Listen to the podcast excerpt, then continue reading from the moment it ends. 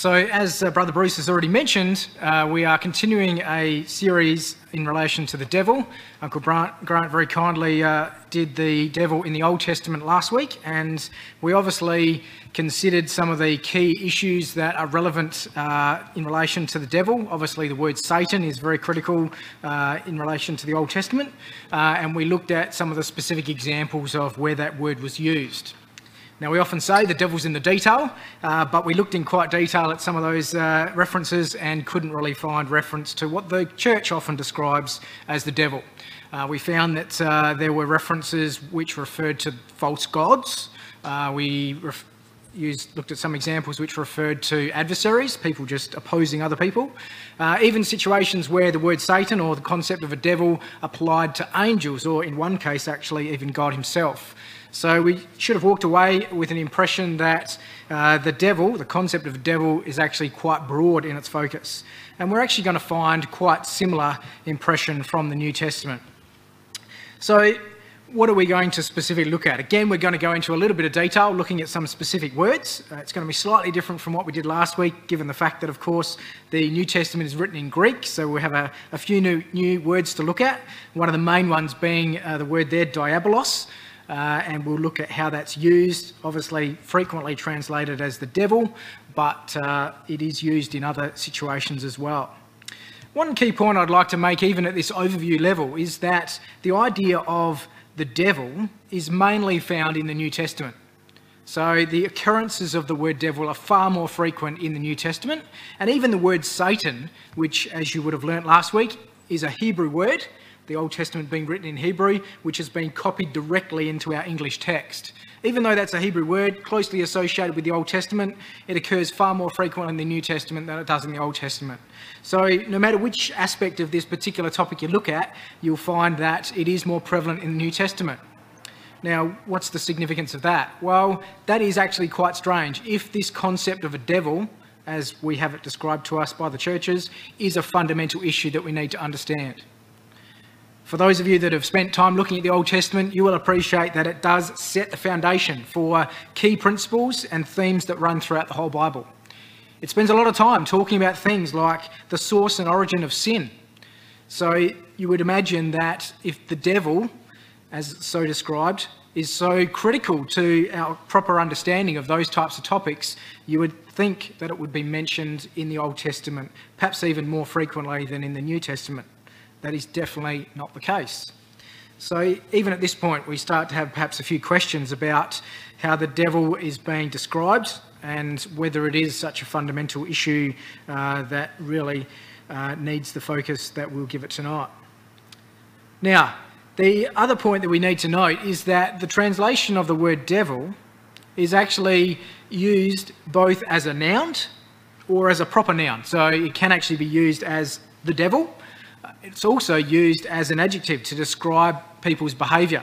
In fact, we've got uh, one example there where uh, a group of believers are warned that they don't become a false accuser. And the word that's being used there is that word diabolos. So that reference there in Timothy is exactly that. So you can see that it's not just being used as a name of someone, it's actually used as a general title, uh, but it's also used as a sort of description for a particular type of behaviour. There is one other word that we'll also look at.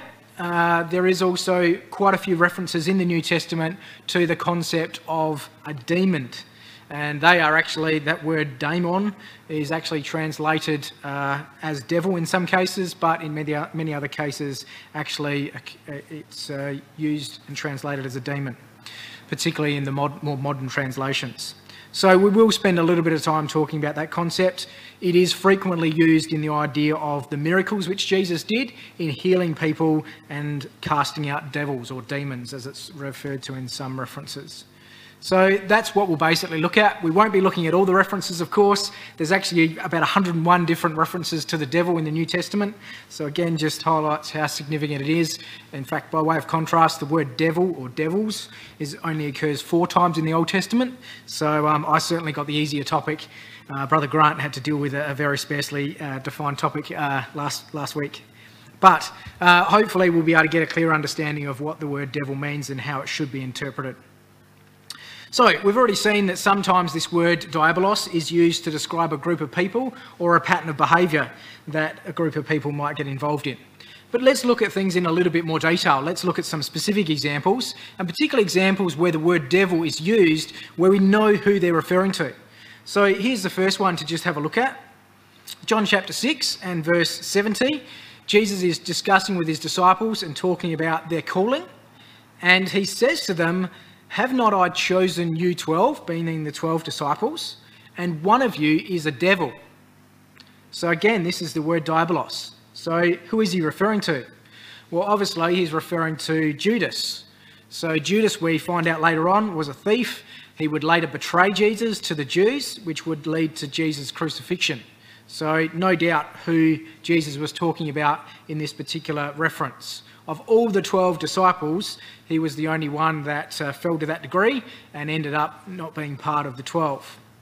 Now, you might think, oh, this is slightly different. It's referring to a devil. Well, there's actually no article in the Greek. So it just uses the word diabolos. So, for all intents and purposes, if you looked at the original language, it'd just be saying he is, a he is devil. So you can't really mount that argument. There is no real distinction in the original language.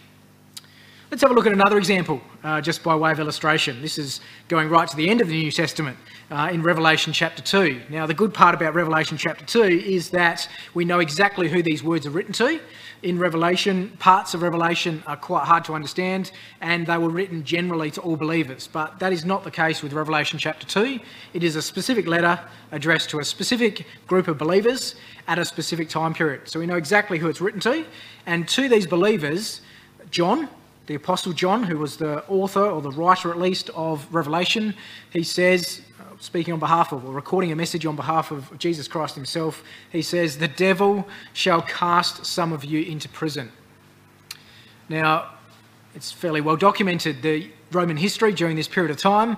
We know exactly who was responsible for imprisoning and persecuting Christians at this time in history, and it was, of course, the Roman uh, authorities. So, again, we have someone where we, we know who it's talking about, and yet they are labelled uh, the devil in this case. So, key point to note where you've got examples where the word devil is used and it's not referring to a supernatural being, it's not referring to some power uh, of gargantuan proportions. It's actually just talking about human beings acting in a certain way.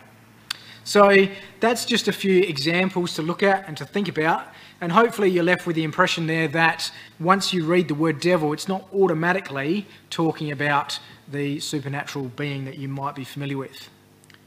But we've got to go beyond that because, of course, we need to understand that even in English, words are given different meanings. So just because a word is used in one particular way, in one particular context, does not mean that in every single context it must always have exactly the same meaning. So, sure, we've got some examples of the word diabolos where it's not referring to a supernatural devil. Uh, it's referring to groups of believers or particular people that are behaving in certain ways. But that does not mean that in every single occurrence the word diabolos can never mean a supernatural being. Um, take, for example, an English example, of course. If I say to someone, I see, they, they might have just told me something, and I might say, I see. Now, that could mean a couple of things. It could mean I actually physically see something, or it could mean I understand, I comprehend. So you can see you've got exactly the same words, but they've got completely different meaning.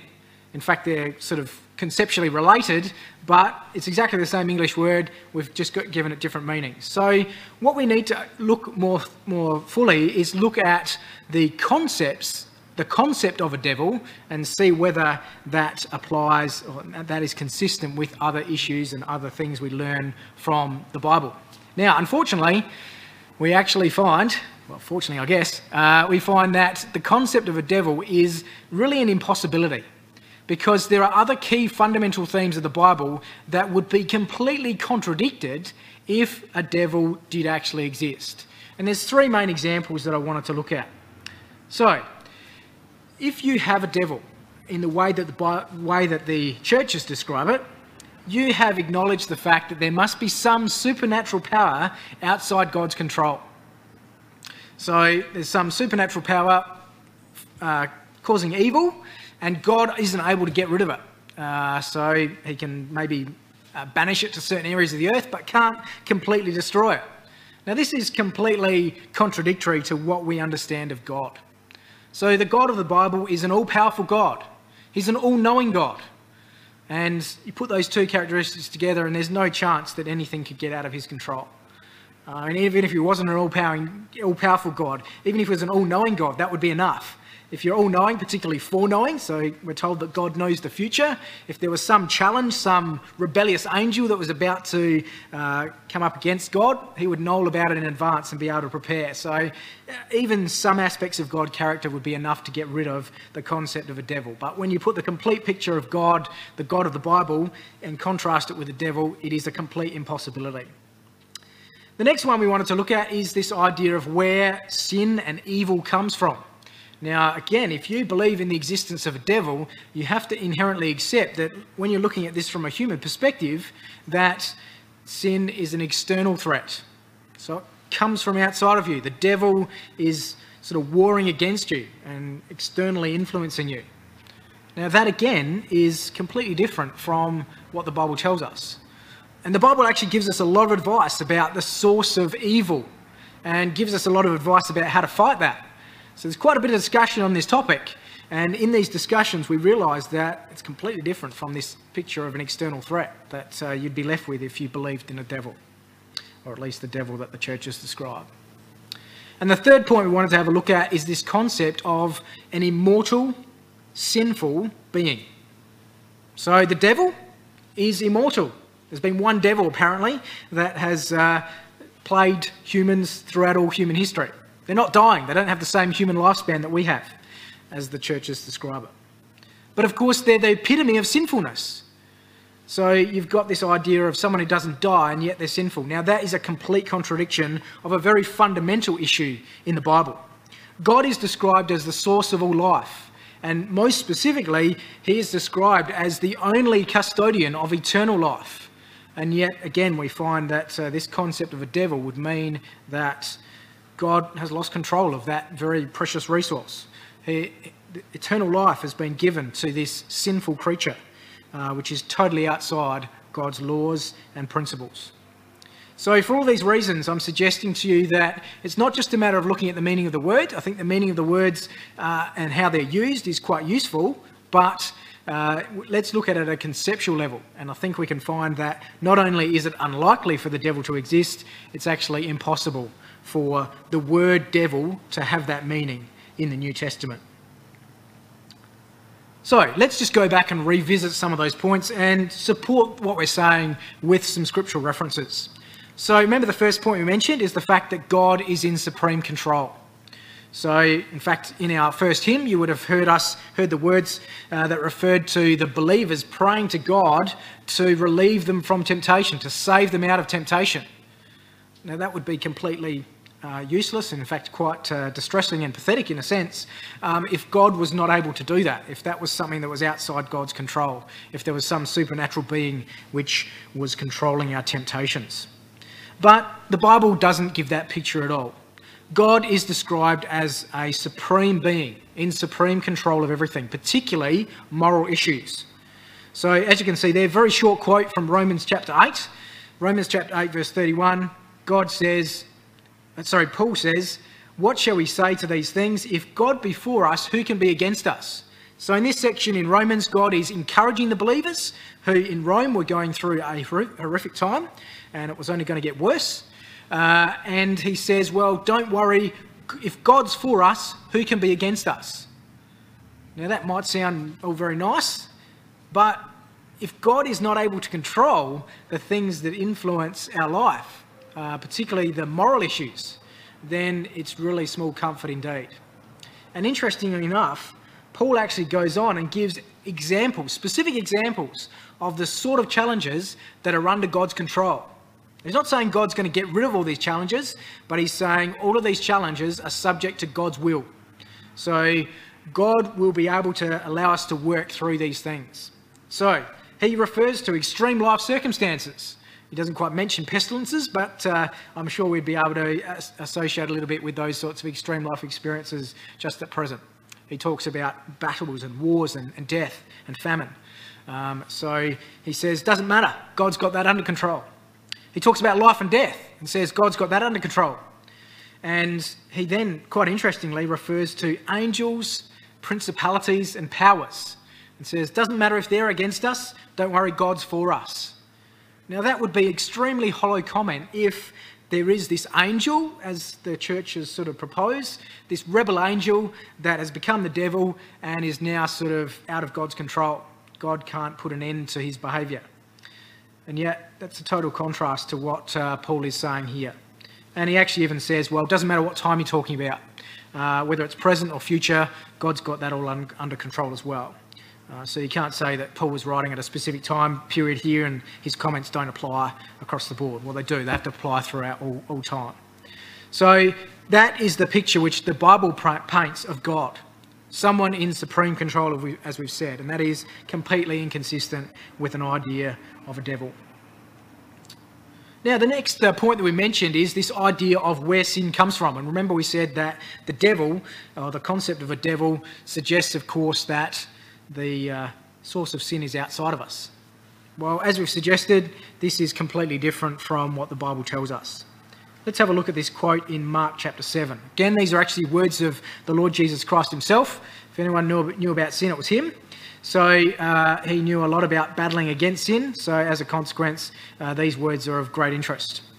So he says, For from within, out of the heart of man, proceed evil thoughts, adulteries, fornications, murders, thefts, covetousness, wickedness, deceit, lasciviousness, an evil eye, blasphemy, pride, foolishness. All these things come from within and defile a man. So it's quite a comprehensive list. Uh, some people have sort of said, well, yeah, well, we accept the fact that really humans have uh, an internal mechanism that generates sinful ideas, but really it's the devil that does all the really bad stuff. So humans sort of do the mild sins, but uh, the devil is responsible for the really, really serious stuff. Well, after reading through that list, there's not much left for uh, the devil to do. There's some pretty serious sins on that list, and uh, if the devil really was uh, just sort of left to pick up the remainder, there wouldn't be too much for him to do. So, not really a very significant concept for us to talk about at all. So, this is the picture which the Bible paints sin comes from within us. And the key point to note is that we're not just taking this quote out of context. Um, they were actually discussing this very issue, this issue of internal versus external. Uh, and that's why Jesus quite clearly says those bolded words up front uh, from within. It's not just a casual comment. They were actually talking about ceremonial washing. And they were saying, well, should we wash the externals? And Jesus says, look, it's not really the big issue. Don't worry about cleanliness. I know we're very worried about it at present, but he says the real issue is not about cleanliness. It's actually about moral defilement. And moral defilement is clear, completely different to cleanliness, uh, physical cleanliness, that is, and it has a different source. So this verse is right on topic. It's not just a mistake in the word that he used, words that he used. You read the context and you understand that uh, it's, uh, it's definitely demonstrating that humans are the source of sin. Now, the final point I wanted to look at was this idea of the interrelation between sin and death. So, when you read the Bible, and not just the New Testament for that banner, you come across a fundamental equation. And that fundamental equation basically says that the wages of sin are death. So the consequence of sin is death. So basically, sin and death are cause and effect. So, as we see there in Romans chapter 6, the wages of sin is death, but the gift of God is eternal life through Jesus Christ our Lord.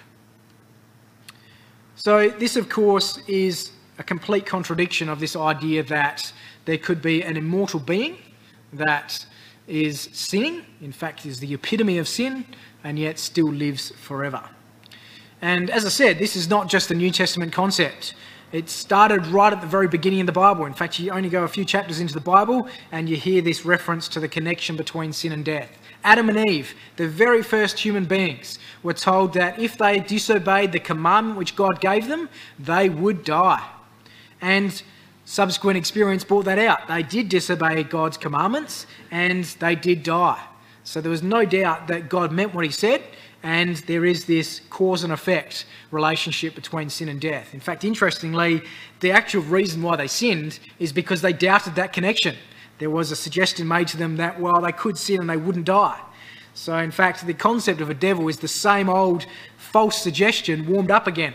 Um, and that's actually been the cause of the problem uh, from the very beginning. So, this is an issue that has been a, a, concept, a fundamental principle throughout all time, from the very beginning all the way through into history. And in fact, um, Adam and Eve found it out very physically because they sinned. Uh, previously, they were not dying, they became dying. In fact, uh, God specifically took action to make sure that they would not live forever. He drove them out of the Garden of Eden to make sure that they could not obtain eternal life. So there is, has been this key principle, this connection between sin and death. Now, if you accept the concept of a devil, you have to accept that this fundamental principle is flawed at the very least. Or you might even reach the point where you say that God is unfair. So God applies this principle to some people, but not to others.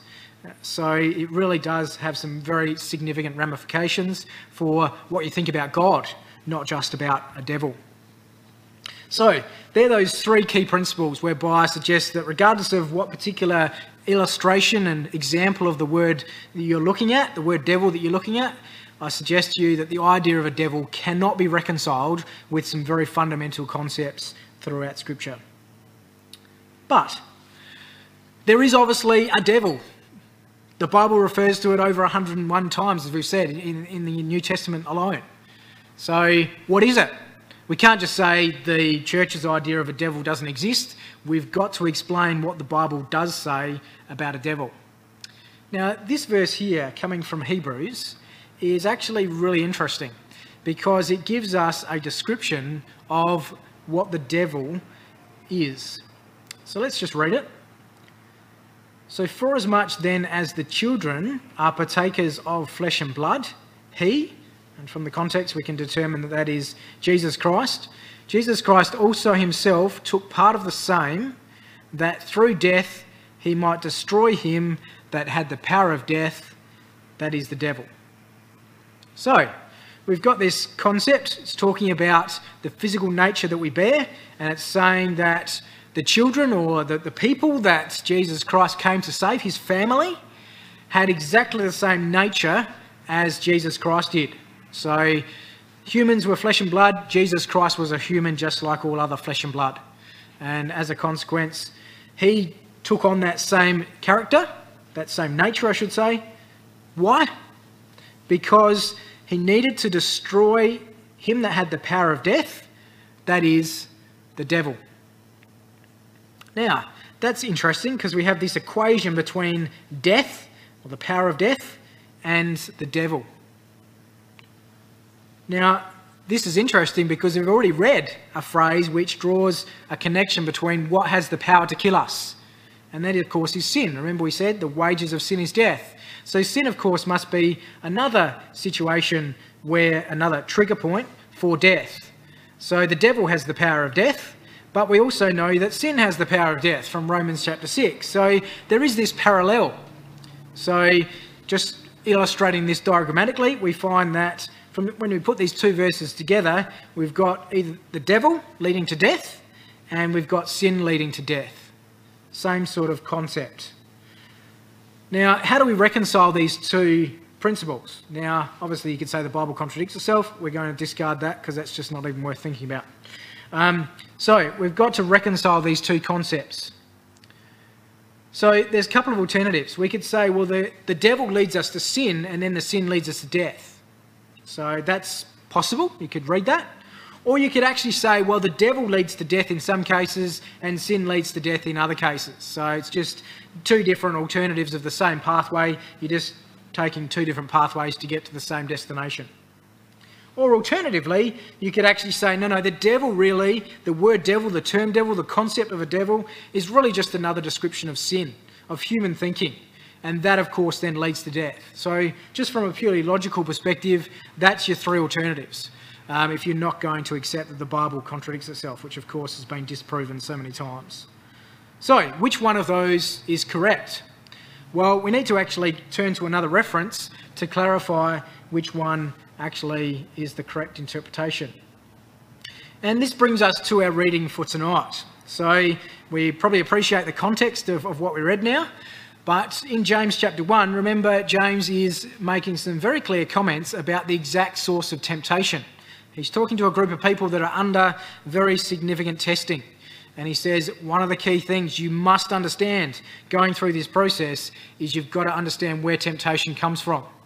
So, really, I guess it's another reference that, uh, similar to the ones we've already looked at in Mark chapter 7, uh, where it says that uh, sin comes from within, within us. But let's just read it, because it makes some very interesting comments. So, James chapter 1, verses 13 to 15. But every man is tempted when he is drawn away of his own lust and enticed. Then, when lust hath conceived, it bringeth forth sin, and sin, when it is finished, bringeth forth death. So again, we've got a similar equation. We've got something that leads to death. And obviously, in this case, it's sin. But the interesting thing about this verse, well, actually, there's two key things that are interesting about this verse. Number one, it is a comprehensive definition. So notice there it says, every man, when he is tempted, is drawn away. So this is meant to be an absolutely exhaustive statement. It's a description of sin for everyone. Doesn't apply to some people in some circumstances. This is a comprehensive statement. So, the second thing is it's very clear about where sin comes from. In fact, it actually starts several steps before sin is even described. It talks about lust, it talks about lust conceiving, and then it talks about sin. So it started way back, uh, several steps before the verses that we've previously been looking at. And even though it goes all the way back in time to the very commencement of the sin process, there's no description of the devil. So, how do we reconcile that? Well, basically, if we wanted to put it on our diagram here, you'd have to say that temptation leads to lust, and then lust leads to sin, and then sin leads to death. So, how do we reconcile that? Well, obviously, we have to suggest that, well, it can't be the devil that's leading to sin, which leads to death, because James said every time someone is tempted, this is the process. So if there's some other process there, it can't really match. So can we say that the devil is just another cause of death? Well, no, it's not. So we really are left with this idea, the only one that's correct, is that the devil is sin. And of course, that then leads to death. So by putting these three verses together, we actually understand that the devil is just another description of human thinking that human thinking which leads to sin, that incorrect human thinking which so often possesses us, unfortunately. So, this is the biblical description of the devil. In some cases, it actually finds a physical manifestation. So, if, if someone is motivated by this human, fallible way of thinking, they will be called a devil, which is, we've already looked at some of those uh, references already. But in other cases, it's just referring to the concept. So we need to fight against the devil. We need to fight against that way of thinking. So this is the consistent picture which humans are subject to. Now, the next illustration that I wanted to look at is the idea of demons. So we've looked at quite a few illustrations coming out of the concept of, of devils. And we've looked at how the Bible describes devils, really just another way of human thinking. But demons is obviously a different Greek word, and it's actually used in a fairly significantly different context. So, as a consequence, I wanted to treat this as a separate topic. So, where do we find these references to devils being the Greek word for demons, daemon, as we mentioned earlier? Well, quite, quite uh, commonly, it's used in the gospel records, so the records of the life of Jesus Christ, and also some references in the book of Acts, particularly, um, where healings were happening and those types of things. But look at the way the language is used. It's quite clearly referring to what people would commonly refer to as a demon being cast out. So here's just a reference. This is actually words from Jesus Christ himself. In Matthew 12, he's actually talking to the Pharisees about how he is able to heal these people, these people with these illnesses. And he says, If I cast out devils by the Spirit of God, so we won't go any further than that, but it's basically saying that uh, Jesus himself describes his own behaviour as casting out devils. So, why does he use this sort of language? This is part of the uh, question we want to answer now. The next one is uh, the issue around uh, the fact that he passes this power on to other people. So in Luke chapter 9, Jesus again calls his 12 disciples and he gave them power and authority over the devils. In fact, it says over all devils. Now, that's interesting at a couple of levels. Number one, uh, it is referring to all devils. So this is a comprehensive power that they're given. So again, this is this is not Jesus himself speaking, but this is a narrative comment. So this is the words of the Bible itself, um, effectively saying, well, they were given power over devils, over all devils. So again, you're left thinking, well, is the Bible telling us that there is such a thing as a devil or a demon that causes these sorts of illnesses? Well, I don't think so. But let me just um, uh, look at, sorry, let me just um, uh, draw out one point that comes out of both of these verses.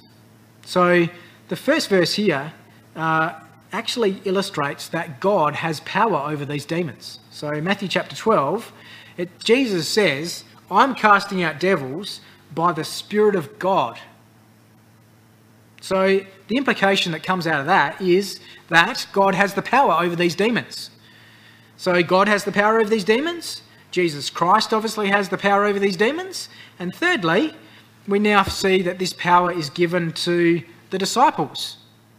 So the question that actually comes out of these verses is again the same sort of question that we've raised in relation to devils or diabolos. There cannot be a, a force in existence that is outside the control of God. And in this case, we can be even more uh, definite and say that in this case, this force, whatever it is, is inside the control of God, inside the control of Jesus Christ, and also in control of his disciples. So again, we're left wondering well, if it is a demon, what good is it if it's still within the control of God and even those that follow God? And this final one here is just an illustration of Jesus Christ, I guess, participating in this language. It says that he rebuked the devil and said, Depart out of him. And the devil actually departed out of this particular child that was being, uh, being healed. So again, we sort of see language that might suggest that Jesus Christ supported this idea of there being demons that caused illness. Well, just look at that verse a little more closely. It actually says, He rebuked the devil, and the child was cured. So we've got two different forms of language here. One is saying, well, there's this demon that's been thrown out, and the other one's just saying, well, it's just a medical problem, it's been cured. So, in fact, you actually find this in a few references in the Bible. There's interchangeable language. In one part, they're referring to someone who's got a medical illness, and in the other, uh, in, quite a few verses, just a few verses along, they'll actually uh, refer to them having a devil. So you actually get the impression when you read these verses closely that their use of the word devil was really just a sort of slang term or a, a um, locally accepted term for a medical illness. In fact, if you read Luke chapter 17, the father of this child that had this illness actually came to Jesus and pled with him to actually heal this son. And he said, My son is a lunatic. Please heal him. And he goes on to describe uh, his symptoms. Now, I know lunatic is not really a politically correct term at present, but it was, up until quite recently, just a description of a medical illness, a mental deficiency. We had lunatic asylums here in Adelaide up until relatively recently. So, even in this one verse, or at least few verses that talk about this child, you have this interchangeable language. It swaps from a medical issue to a devil and then back to a medical issue again, being cured. So uh, you actually, when you read these references carefully, you will find that really just because they were using the word devil doesn't necessarily mean they believed in this idea of a demon being cast out. It was just the common vernacular at the time. But let's just prove that.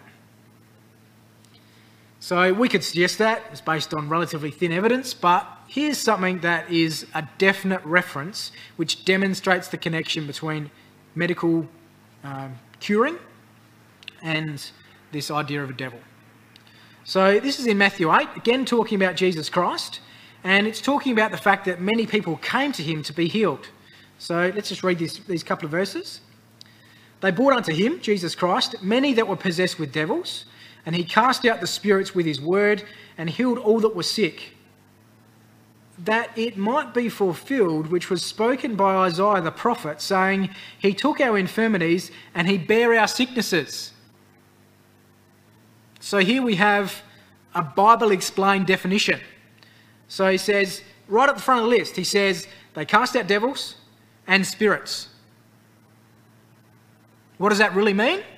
Well, he says, well, you know how the Old Testament described that? Well, the Old Testament actually described that by Jesus Christ in prophecy, taking on people's infirmities and sicknesses. So he's just talking about people's illnesses. Even the word infirmities has the idea of illness. We used to have infirmaries, uh, another word for, for hospitals. That was the concept. So every single description in that verse is basically saying, well, even though devils and casting out spirits is obviously top on the list of what Jesus was doing, really it's just an illustration of illnesses and sicknesses. So by a direct parallel of language, we find that this is how the Bible describes these demons. But there's still this key question to think well, if Jesus knew that people were going to get confused about this idea of demons, why didn't he use very clear and precise language to, to prove that there was no demons or to make sure that people knew that he wasn't sort of promoting this idea of demons? There were actually some people, particularly the Greeks and some of the Jews, actually did believe in demons. So you'd think in this context, Jesus would be very careful with his language to make sure that he was clear about uh, what he was saying. Well, that's true. And in fact, in some references, you do actually find Jesus changing the terminology. Someone comes to him and says, I've got a devil. And he says, Well, actually, um, not quite. Uh, so there is some illustrations where Jesus is very careful with his language, but that's probably beyond what we've got time to cover tonight. But there is an overarching principle here, and it's far more important than this sort of concept of how you believe, why you believe you're sick. It's been said, of course, that the Bible is not a medical textbook, and that is absolutely correct. But the Bible is something far more important, and that is it is a moral textbook. And this is the overarching principle which Jesus is advancing here by his use of this language. Now, in order to understand this concept, we just need to take a few examples of the type of miracles which Jesus did and what he did with those miracles, how he used them to actually teach people. So, here's just a few examples. So in Mark chapter 2, fairly on, fairly uh, early on in, in Christ's ministry, he actually forgave a man that was sick with the palsy. You might remember this story. They actually broke up the roof and lowered this man down to Jesus Christ through the roof of a house. And he said to this man, Your sins are forgiven. And shortly after that, he got up and walked, walked away, totally cured. And there was actually quite an uproar in the house about the fact that Jesus Christ had said, Your sins are forgiven. And they sort of questioned whether he had the authority to do that or not. But Jesus was quite deliberately making a connection between the forgiveness of sin and the curing of this disease. And this is an isolated incident. Um, here's another one. Jesus actually heals a lame man. This man had been lame uh, for 38 years, so very significant illness. Completely changed this man's life. And the man actually uh, gets up, walks away, carries his bed, so quite completely healed. Um, and later on, Jesus comes back to him, actually finds him in the temple, and this is what he says to him. He says to the man, Sin no more, lest a worse thing come upon you. So, again, he's drawing this connection between sin and sickness. He's not saying that if I sin, then I'm going to get sick, and if I sin really bad, I'll get a really bad sickness. The idea of direct retribution and proportionate retribution are specifically denied in the Bible. But he is saying that sin is part of the problem that leads to disease and death. And he's highlighting this issue. But you might be looking at those two examples and saying, well, none of them are actually demons being cast out. So how can you say that Jesus was trying to teach a lesson and use this sort of concept when he was casting out demons? Well, there's actually more than an actual miracle, there's actually a parable. So, Matthew chapter 12 is a very interesting comment by Jesus Christ. Let's actually turn there. So, Matthew chapter 12, and uh, in at verse 43, we find Jesus making a very interesting comment about the significance of unclean spirits. Now, Jesus Christ used this term unclean spirits um, when referring to people with mental illnesses and what other people referred to as devils. And this is how he taught a lesson from that concept. So, Matthew chapter 12 and verse 43. So, in verse 43, he says, When the unclean spirit is gone out of a man, he walketh through dry places, seeking rest, and findeth none. Then he saith, I will return unto my house, from whence I came out. And when he is come, he findeth it empty, swept, and garnished.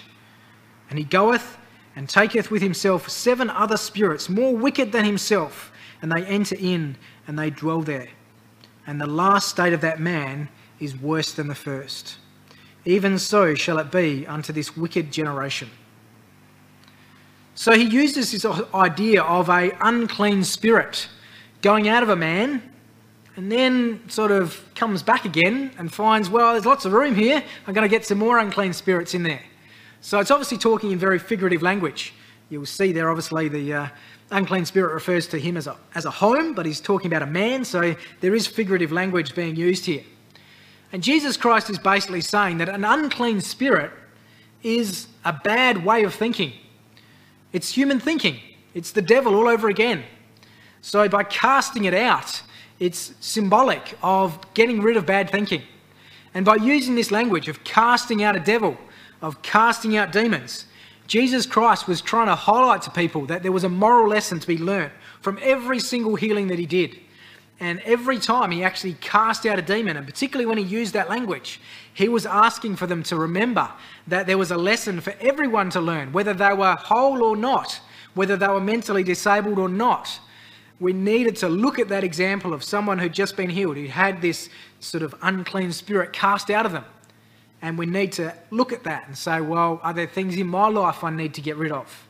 And obviously, the key lesson from this particular parable is that uh, not only do you have to get rid of these things, you have to replace them with something positive. Because if you don't replace them with something positive, then it's going to get filled up with lots of other evil things. So it's quite clear that Jesus Christ is talking morally here. You'll see that he refers to the unclean spirits as wicked. And in fact, you look at that whole chapter, and it's not talking about illness in any degree. In fact, the example immediately before is talking about unfaithfulness, people that were had so little faith they couldn't believe that Jesus Christ was the Son of God. And immediately afterwards, you can see that reference there to this wicked generation. So, all the way through this section, he's talking about wickedness. He's not talking about illness or mental deficiencies, any type of medical problem. He's saying it's all about moral lessons. And so, essentially, when Jesus Christ used this language, he was doing what he did with a lot of miracles. He was asking people to learn the moral lesson from these experiences. And I'm sure because they were just so remarkable, because they were so extraordinary based on what their common experience was, a lot of people would have got that lesson and would have understand the moral force of what Jesus Christ was doing. So Jesus Christ wasn't trying to be confusing. He wasn't trying to leave people uh, in, in doubt as to whether he believed in demons or not. He certainly did not. But as a consequence, he did want us to learn the moral lesson of what he was doing with these miracles. But we might be saying, well, why does all this matter? If someone believes that there's this demon supernatural power, and someone else believes that uh, it's our own human thinking, does it really matter? Well, it certainly does matter for all the reasons that we've already stated. It has some serious implications about who God is, about God's degree of control over the world, and about what He's prepared to suffer for us and how He allows us to suffer. But there's also a very key significance of this concept, and that is it tells us about our future. Now, when we looked at the idea of demons and when we looked at the idea of diabolos, whichever one we came to, we found that Jesus Christ had power over that force, whatever it was. In fact, that reinforces this idea that he had power over, sorry, that it was human thinking, because there was no doubt that Jesus Christ had power over human thinking. He was able to totally conquer that and be sinless. But no matter which way we look at it, if we say that Jesus Christ has destroyed the power of death, destroyed the devil, as we learn in Hebrews chapter 2, or whether he has the power to control demons, either way, we're left with an assurance that everything is under God's control. And as I said, that's very important for the future. Now, you might be thinking, well, how does this have an impact on our future? Well, we've learned that the devil has the power of death. Now, if Jesus Christ has destroyed the devil, has power over the devil, then ultimately what that means is Jesus Christ must have destroyed death. And that's actually consistent with the Bible. So I'm going to finish off with a quotation from the very back of the Bible, Revelation 21. And here we have exactly that described. It says, God shall wipe away all tears from their eyes, and there shall be no more death, neither sorrow nor crying, neither shall there be any more pain. So, no more death. That is actually a reality which God promises. Now, you've got a choice. You can believe in a devil. And if you believe in a devil, you would have good grounds to be totally skeptical of that claim because a devil questions whether God either wants to or has the power to control evil. And even if he wants to, you might say, well, this is God's intention, but how do we know that it's going to happen? If you believe in a devil, you have every right to be skeptical of that claim because up until now, God has allowed some pretty significant departures from his purpose and his principles. But if you believe that the devil is nothing more than human nature, you can be absolutely confident in that promise for the future. You can rest assured that any of the challenges that we face are easily able to be overcome, as we learned from Romans chapter 8. We are not fighting supernatural powers, we are fighting ourselves. And as a consequence, we can be certain that Jesus Christ has conquered that power and we are able to share in his victory.